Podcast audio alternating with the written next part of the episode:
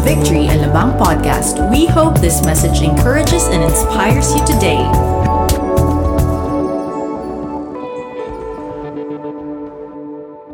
Well, hello, Victory family.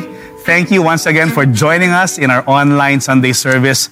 Today is July 26, and it is the last Sunday of July. And just before you know it, August is here. And, you know, a few months from now, maybe a couple of months from now, we're starting to hear already Christmas songs. And so, uh, if you're joining us either on Facebook or on YouTube, we do want to welcome you and we thank you for um, you know joining our service today. We do hope that this preaching will be a blessing to you. We're still on the book of Romans, the Gospel Explained, and we are actually, believe it or not, on week number nine of this particular sermon series. And the title of our sermon today is Newness of Life. Just in case you're writing on a title, Newness of Life is the title of our sermon today. Now, last week week, we looked at the contrast between the life lived in Adam and the life lived in Christ. Now, Adam represented sin and death, while Christ represented grace and life. Now, sin and death reigned the world, uh, you know, entered the world through Adam. Uh, yet we know that we can actually reign in life as we receive God's abundant grace that is only found in Jesus Christ. And what a wonderful thing that we have in Christ. You know, by grace, we have been forgiven. By grace, we have been made new. By grace, we have been justified. And, you know, you are, it's as if that you've not ever sinned. Justified, never sinned. And you and I have been declared not guilty. Well, by grace, we are having a new standing in God. By grace, we're no longer God's enemies, but we are now called his children. By grace, we have access to his throne. By grace, we do not have to do anything to earn our salvation because Christ did it for us on the cross. We do not deserve it. Sounds too good to be true, yet it is true as declared in the scriptures and as promised by God. Now, this is the gospel of Jesus. This is the gospel of grace and truth. It is all by God's grace. And I'd like to quote from a pastor by the name of J. Hampton Keathley. Uh, and he said this The gospel of the grace of God, as found in Acts chapter 20, 24, it emphasizes that salvation in all of its aspect is on the basis of grace rather than on some meritorious system of works. You can never pay for your salvation. You can never work it out. There's not enough work that can actually satisfy the standard that God has set upon us. It's only by the finished work of Christ on the cross. In fact, what Jesus has given to us is a perfect record. And all we got to do is to put our trust in Him. And I'm grateful for the work of God's grace in my life. But my question for us this, this day is do we truly understand the grace of God? Now, for our reading and for our topic today, you know, I'd like to invite all of us to open our Bibles. If you have a digital device or maybe a physical Bible, why don't you go ahead and uh, open to the next chapter of the book of Romans, chapter 6, and we'll be reading 14 verses, Romans chapter 6, uh, 6 verse uh, 1 to 14. And today I actually chose to be reading from uh, my old favorite, the NIV version. Okay, and so if you have uh, your digital device, maybe you can actually change the translation from ESV to NIV. Just for today, we're going to camp on the NIV. I'd like to begin from verse 1. What shall we say then? Shall we go on sinning so that grace may increase? By no means. We died to sin. How can we live in it any longer? Or don't you know that all of us who were baptized into Christ Jesus were baptized into his death? We were therefore buried with him through baptism into death, in order that just as Christ was raised from the dead through the glory of the Father, we too may live a new life. In verse 5, it says, If we have been uni- united with him like this in his death, we will certainly also be united with him uh, be united with him in his resurrection. For we know that our old self was crucified with him so that the, the body of sin might be done away with. That, uh, that we should no longer be slaves to sin because anyone who has died has been freed from sin. Verse 8 it says, Now if we died with Christ, we believe that we will also live with him. For we know that since Christ was raised from the dead, he cannot die again. Death no longer has mastery over him. The death he died, he died to sin once for all. But the life he lives, he lives to God. In verse 11, it says, In the same way, count yourselves dead to sin, but alive to God in Jesus Christ or in Christ Jesus. Therefore, do not let sin reign in your mortal body so that you obey its evil desires. Do not offer the parts of your body to sin as instruments of wickedness, but rather offer yourselves to God as those who have been brought from death to life and offer the parts of your body to Him as instruments of righteousness. Verse 14 For sin shall not be your master, because you are not under law, but under grace. This is the word of the Lord. Let's pray. Father, we thank you so much for the grace that you have given to us uh, because of what Jesus Christ did on the cross. Thank you for the new life that we have in Christ.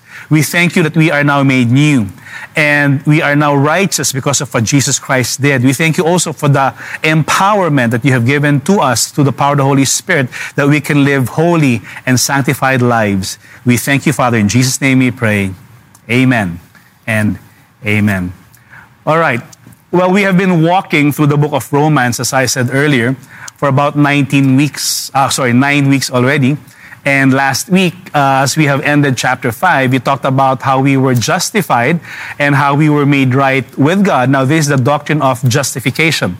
We actually compared the life that we had in Adam, in that when we were born, we were born with original sin. We were born as sinners. Our very nature, the human nature, is that even if you don't teach a child to sin, guess what? Because of the, the nature that he has, he is bound to sin. Now, justification is actually a legal declaration in which God pardons the sinner of all his sins and accepts and accounts the sinner as righteous in his sight. Now, when God looks at us, now after giving our life to the Lord and after accepting Jesus Christ our Lord and Savior, guess what? When God looks at you and me, because now we are believers, He does not see the sin that we have done in the past. We have been cleansed. We have been justified. We have been made new. We have been given a new right, a new status, a new standing in Christ. That's why we are now children of God. Now, what is the basis of this? Now, God justifies the sinner solely, solely on the basis of the obedience and the death of His Son Jesus as He was representing us on the cross.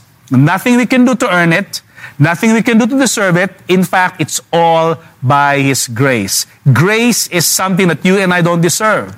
And today we will start looking at chapter 6, as we have read earlier, and this marks a transition in the book of Romans. We will talk about sanctification. Everybody is sanctification. We talked about justification last time.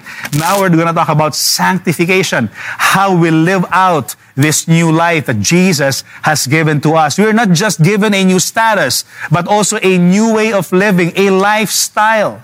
You're not just considered righteous. Guess what? You are righteous. You are living a righteous life. The Holy Spirit is the one empowers you. He gives us grace to live out a life that is holy and pure and sanctified and pleasing to God. A new way of life means change. And we don't like change many times, and yet it is the only thing that is constant. Now, how many of you like change? You now, the way we live right now during this pandemic is change.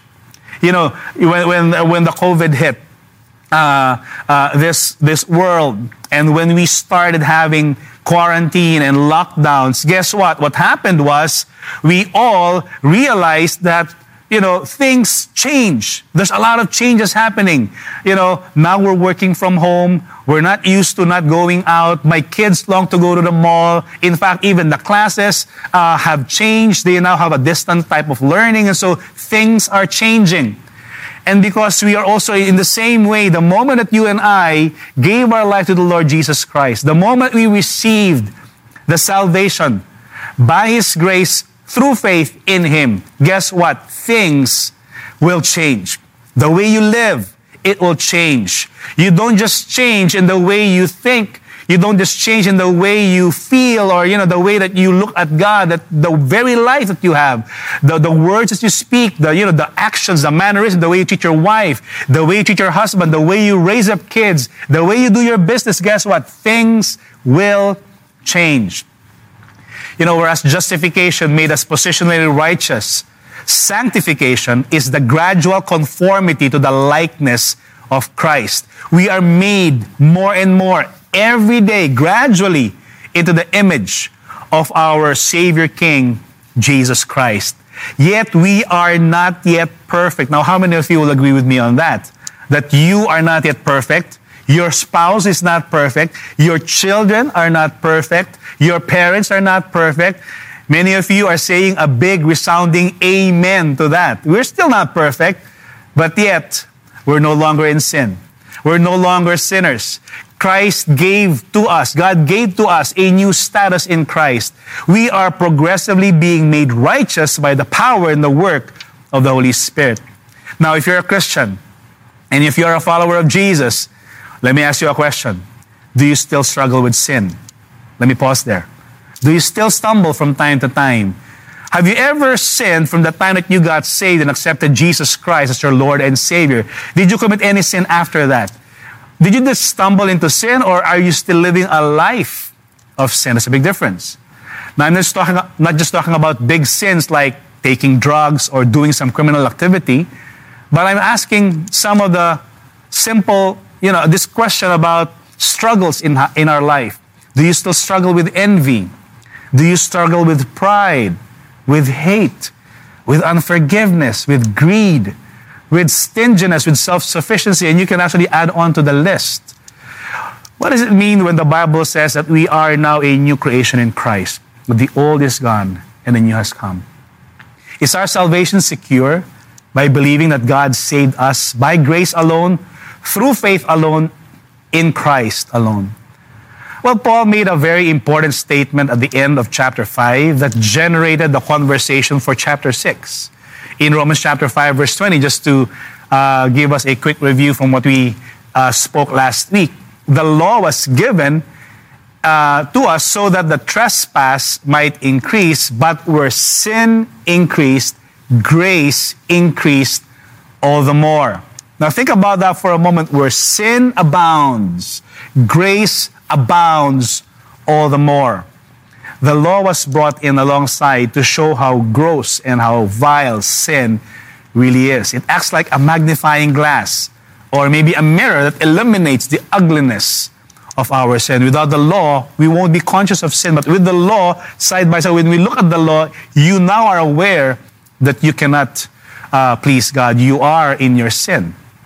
But no matter how awful our sin is, there is more than enough of God's grace available to forgive it and to cleanse it.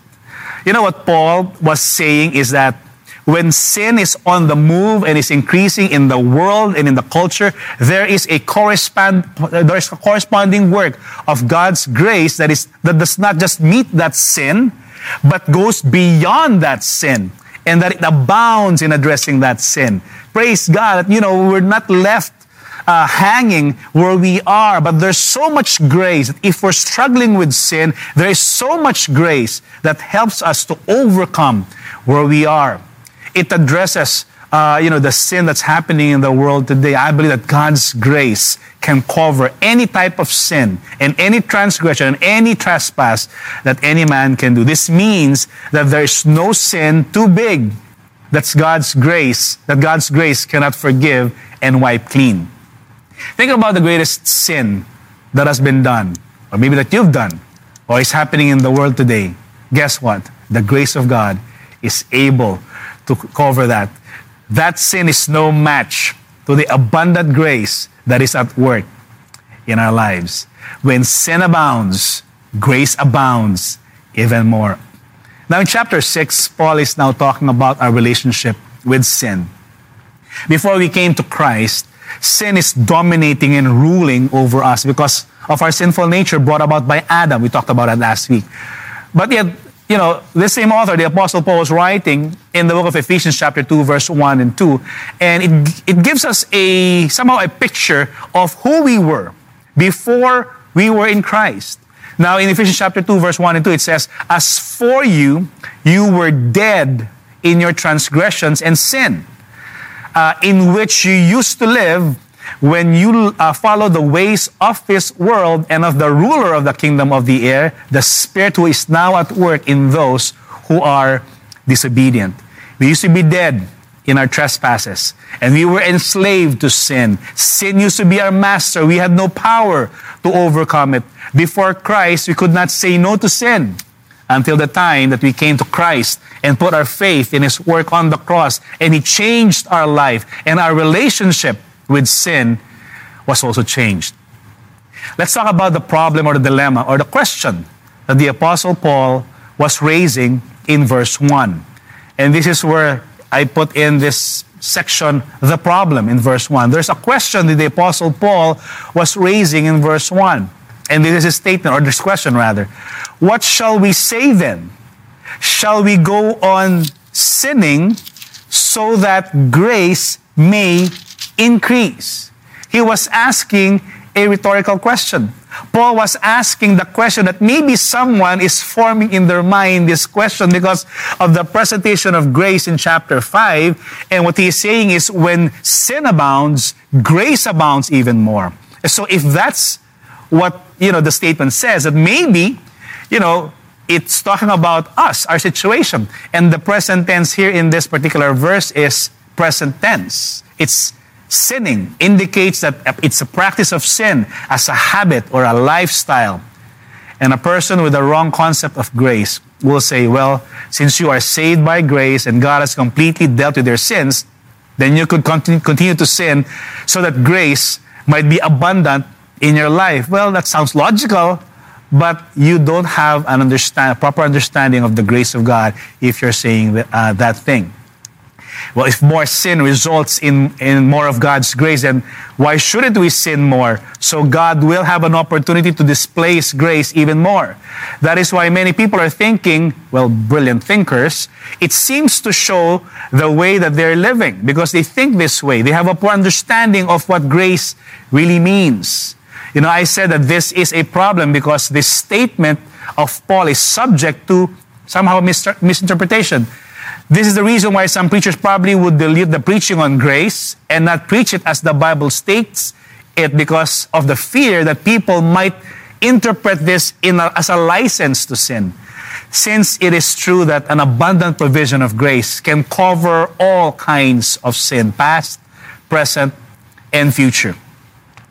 You know, there's one British preacher by the name of Martyn Lloyd-Jones, and I want to just um, say this and quote from him uh, when he said this statement There's no better test as to whether a man is really preaching the New Testament gospel of salvation than this that some people might misunderstand it and misinterpret it to mean that because you are saved by grace alone, it does not matter at all what you do. You can go on sinning as much as you like because it will uh, redound all the more to the glory of grace. Interesting. You know, there's a tension that he was presenting to us that, you know, yes, it is true that the grace of God is so powerful to forgive any kind of sin. You know, non Christian, Christian, past, present, and future. But it is a misunderstanding that we will use that as a license to sin. Well, some people think that you know, when they sin, they're doing God a favor because they're giving God something to do. They think that God's job is to forgive sins, and their job is to make sure that there's something to forgive. You know what the, you know what a, what a thinking. For them to, to think to err, to err, to sin is human, and to forgive is divine. That somehow, you know, you're you're giving God a favor of doing something. Well, this leads us to the second point: what God's provision for this particular thinking. Look at Paul's answer. He said, by no means. Tell it to the person beside you, sitting beside you. Maybe that's your spouse, or maybe that's your, your uh, child, or maybe that's your parent. By no means. What this means is certainly not, or if I may translate it, no way, Jose. You know, literally, what he is saying is, may it never be. It's the strongest negative of which the gospel language is capable. May it never be absolutely, positively not. By no means. He said this in verse 2 By no means. We died to sin. How can we live in it any longer? This is the essence of the Apostle Paul's argument in the rest of the passage that we have read. We died to sin. We're dead. We died to sin already. How can we live in it any longer? That's it. You know, while it is certainly possible for us to go on sinning after we have been saved, it is inconceivable that we would want to because we're dead to sin. But what does that mean? If we died to it, how can we respond to it? You know, have you ever seen dead people? You know, when you go to a funeral or memorial service, you know, dead people don't have problems with sin anymore. Paul was using an analogy to describe our relationship with sin. We used to be dead in sin. Now we are dead to sin. We used to be dead. We were wallowing in sin before Christ. We were dead and in our trespasses. We were dead. That was our status. We were not living. We were not alive. We were dead in sin. But now we are dead to sin. Sin no longer has influence over us now that we are in Christ. Have you ever seen a dead person, as I uh, asked earlier? A dead person does not show any desire or emotion or movement. Why is that? Well, it's simple because he's dead. You know, you can line up all the liquor bottles or maybe all the substance that he was once addicted to, maybe gambling, maybe porn, but the dead person will not have one bit of trouble resisting the temptation that he used to struggle with because he's dead. There's no more life. There's no more appetite for that. There's no more emotion. He will not get offended. He will not have problems with unforgiveness. He will not be greedy anymore. He is already dead. Now, in verse 3, it's interesting, if I may read it. It says here, Or don't you know that all of us who were baptized into Christ Jesus were baptized into his death? You know, the moment we trusted Christ as Lord and Savior, according to 1 Corinthians chapter 12, verse 13, the Holy Spirit of God, you know, the Holy Spirit, God Himself, baptized us into the body of Christ. He united us with Christ, identified us with Christ, made us one with Christ, and the Spirit of God did that. You know, an illustration that I can think is, you know, marriage. The Bible uses marriage to illustrate our relationship with Christ. When I got married to Shirley back in 1990, 30 years ago, we marched down the aisle and we exchanged vows. And we made a commitment that we will love each other till death do us part. Then we joined ourselves together and we were united as one. And this is what Genesis was describing what marriage is all about. The two shall become one. We are now one with Christ. Baptism here is not water baptism. It's, you know, because, you know, it's rather a, a spirit baptism, which is pictured by water baptism. Water baptism is actually a picture of the real baptism that we are actually uh, having when we are uniting ourselves uh, with Christ. You know, baptism comes from the Greek word baptizo, not mestizo, baptizo, which means to immerse.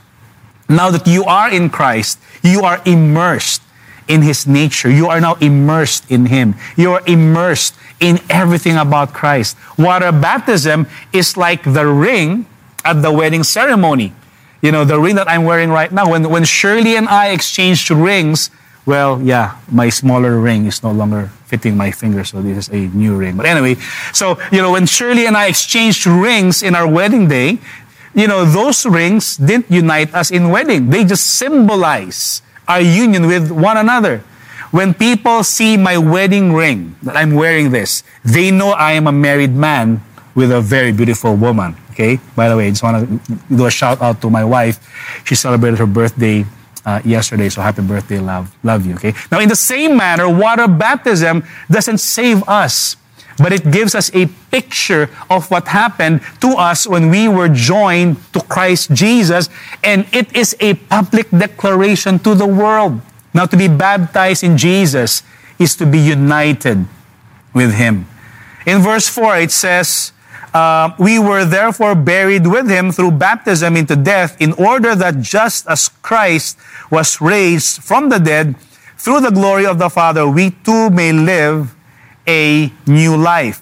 In verse 5, if we have been united with him like this in his death, we will certainly also be united with him in his resurrection. This relates specifically to two important events in Christ's experience, which became part of our experience at the moment of our salvation his death and also his resurrection. We are identifying how we have a vicarious experience with Christ in his death and his resurrection the moment that you accepted him as your Lord and Savior. When we were lowered down into the water of baptism, for example, it it pictures our death and burial with Christ.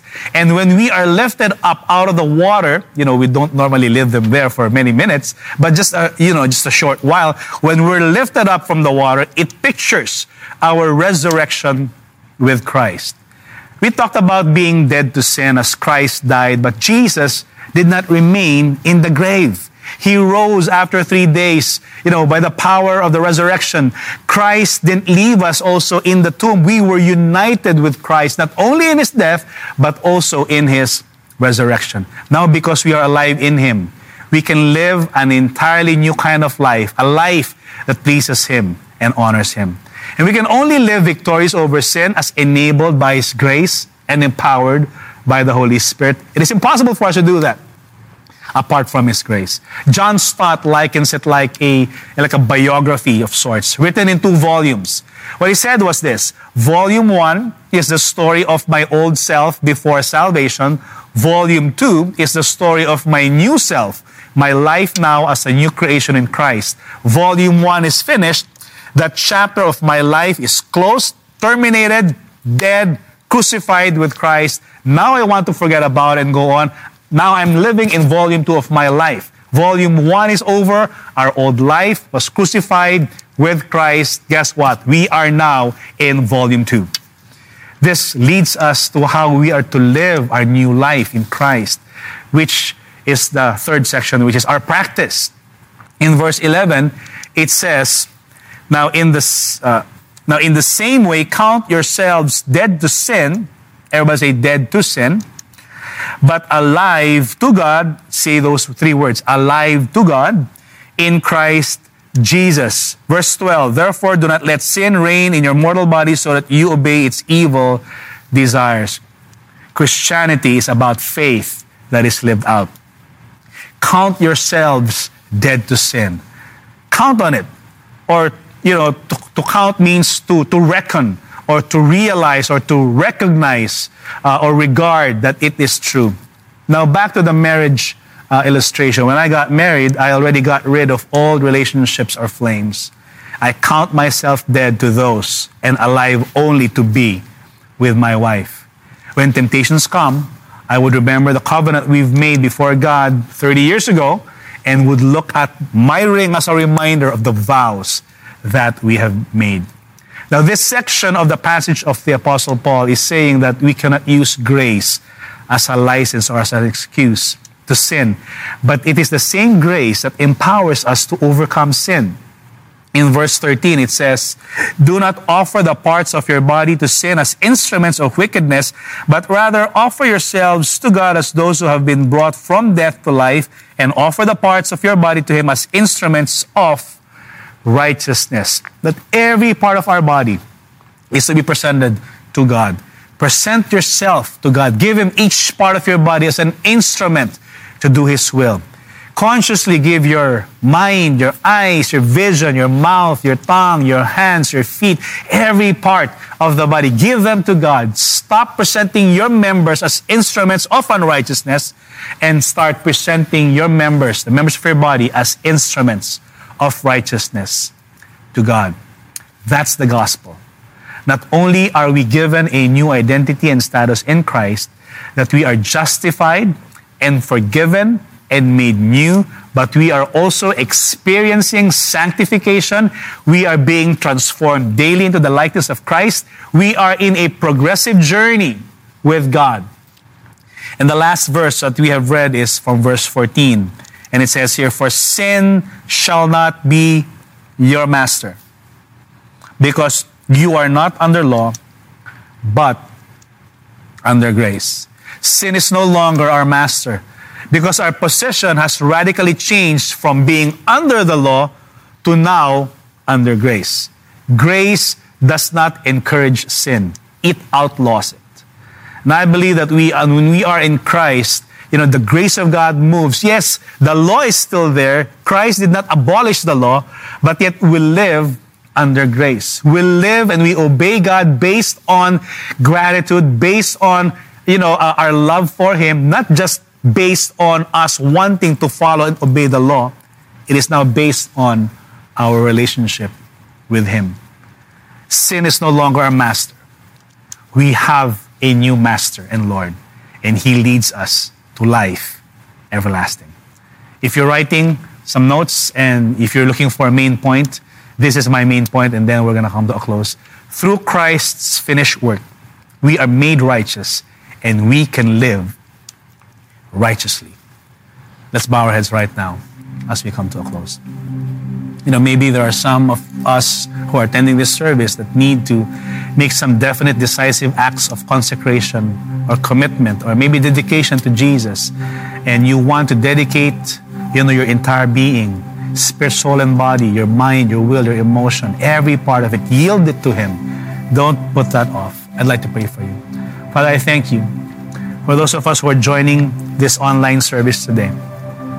That even as we have heard your word, and we have been convicted by the Holy Spirit. I thank you, Lord, that we will surrender everything at your cross. Lord, we offer our bodies as living sacrifices, holy and acceptable and pleasing to you, our Master.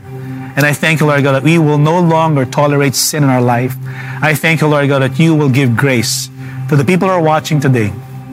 And they will realize that it is not just by their own striving to say no to sin, but it's your grace and it's the power of the Holy Spirit that enables us to live pure and holy and upright lives. Thank you, Lord God, that you will give us the grace to say no to sin and yes to you. Now, if you are here this uh, this day and maybe you're new here and you have not made Jesus Christ as your Lord and Savior, I'd like to invite you to also pray this very short and simple prayer. Uh, follow along with me. Bow your heads and just pray this prayer.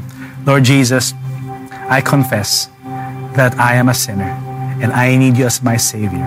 I was mastered by sin and I have broken your heart, but right now I ask that you to forgive me uh, of my sins. And I thank you that you will give me a brand new life. I confess with my mouth that Jesus is my Lord, and I believe that He is raised from the dead. Therefore, I put my trust in you, and from this day on, I am a new creation and I have eternal life. In Jesus' name I pray. Amen. And amen. If you pray that prayer, that is the most important prayer that anyone can ever pray in this life. Welcome to uh, you know eternal life. You now have eternal life in Christ. Welcome to the family of God. And if you want to find more uh, about you know learn more about your new life, I want you to go and uh, you know just below your screen you're going to be seeing uh, you know how to connect with us. Please join us right after service, and we'd like to meet up with you. You know, well, just before we close this service, uh, once again, we'd like to invite you to, you know, on your screen, you'll find uh, discussion questions to go ahead and take note of the questions and make sure that you discuss this, talk about it over dinner, over lunch, you know, among your family, among your friends, just so that we can actually find application for this particular text or topic or sermon in our own personal life. So once again, uh, enjoy your time of uh, you know discussion, just learning from one another as well. And for those of you who have joined us, you, you probably want to be part of our small groups. We, once again, we'd like to invite you to go to our website, victoryalabang.church slash connect. Uh, or for those who have given your life to the Lord right now, victoryalabang.church slash room and would love to pray with you and guide you. And I'm going to just end our time together with a word of benediction. Father, thank you so much for our time today. May your name continually be honored in the way we live. Once again, we thank you for your grace. We thank you for this new life that we have in Christ. We thank you for our family. We thank you, Lord God, for this spiritual uh, family also that we have together, Lord God.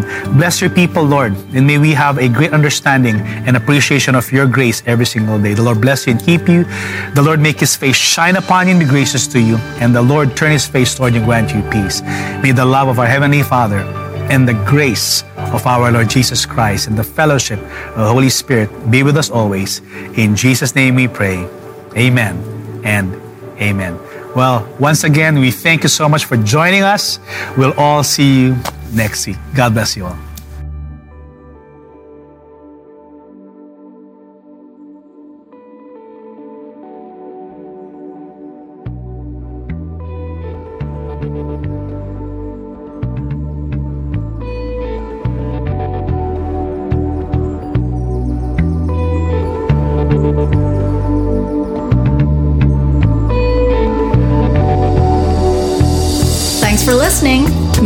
Subscribe and follow us on Facebook, Twitter, and Instagram. Feel free to share this message with your friends too.